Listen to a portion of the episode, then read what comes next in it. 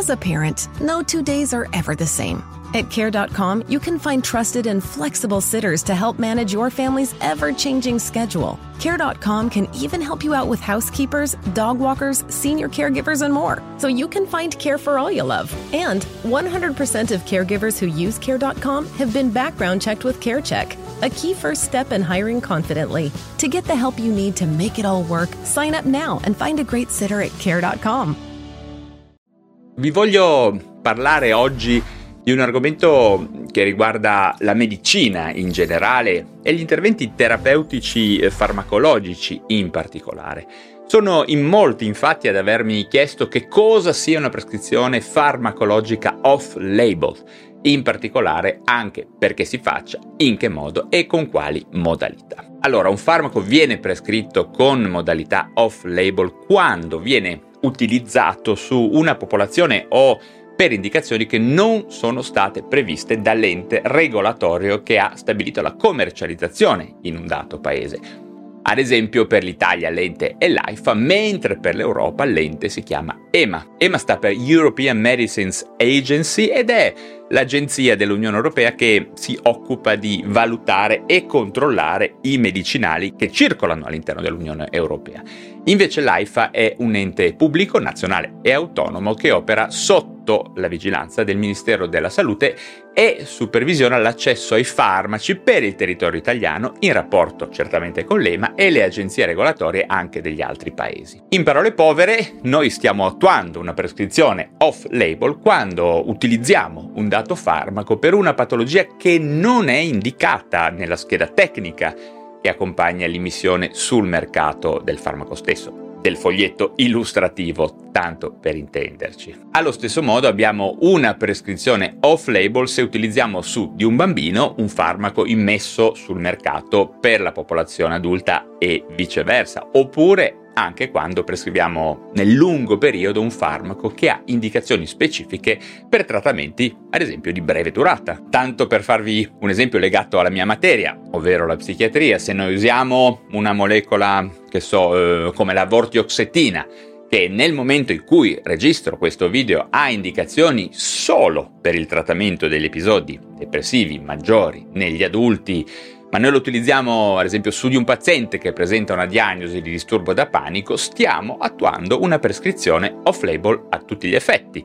Quindi dovremmo aver raccolto documentazione scientifica a supporto, informato il paziente, cosa molto importante, fatto firmare un consenso informato e, cosa molto importante, non richiedere il rimborso da parte del Servizio Sanitario Nazionale. Un altro esempio psichiatrico, perché quelli che conosco meglio sono questi, è l'utilizzo, ad esempio del diazepam in presenza certamente di sintomi d'ansia, ma per un periodo molto lungo, visto che le indicazioni in scheda tecnica affermano che non andrebbero superate le 8-12 settimane di trattamento. Anche in questo caso abbiamo un utilizzo off-label, anche se il farmaco non è rimborsato dal Sistema Sanitario Nazionale per i disturbi d'ansia, come tutte le benzodiazepine d'altra parte. Esempi simili si possono fare per quasi ogni specialità medica: oncologia, anestesia, cardiologia, dermatologia e così via. Quindi, in sintesi, per esprimerci in maniera più tecnica, vediamo che la legge numero 94 del 1998 prevede che in casi specifici un medico possa, sotto la sua diretta responsabilità, e dopo aver informato chiaramente e comprensibilmente il paziente, utilizzare un farmaco per indicazioni o in modi non approvati dall'ente regolatorio. Questo è certamente possibile. Tutto questo però deve passare dall'acquisizione di un consenso informato, letto e firmato dal paziente stesso e, cosa molto importante, il farmaco prescritto off-label non può essere rimborsato dal Servizio Sanitario Nazionale, come vi ho accennato prima. In parole povere, il paziente stesso, compresa la necessità e l'importanza di usare un farmaco non approvato, dovrà pagarsi il farmaco stesso, in accordo con il medico. Oppure, eventualità un po' più complicata da gestire, ma non impossibile, il farmaco off-label potrà essere fornito, ad esempio, dall'azienda produttrice o pagato da enti o associazioni, con modalità cosiddette compassionevoli.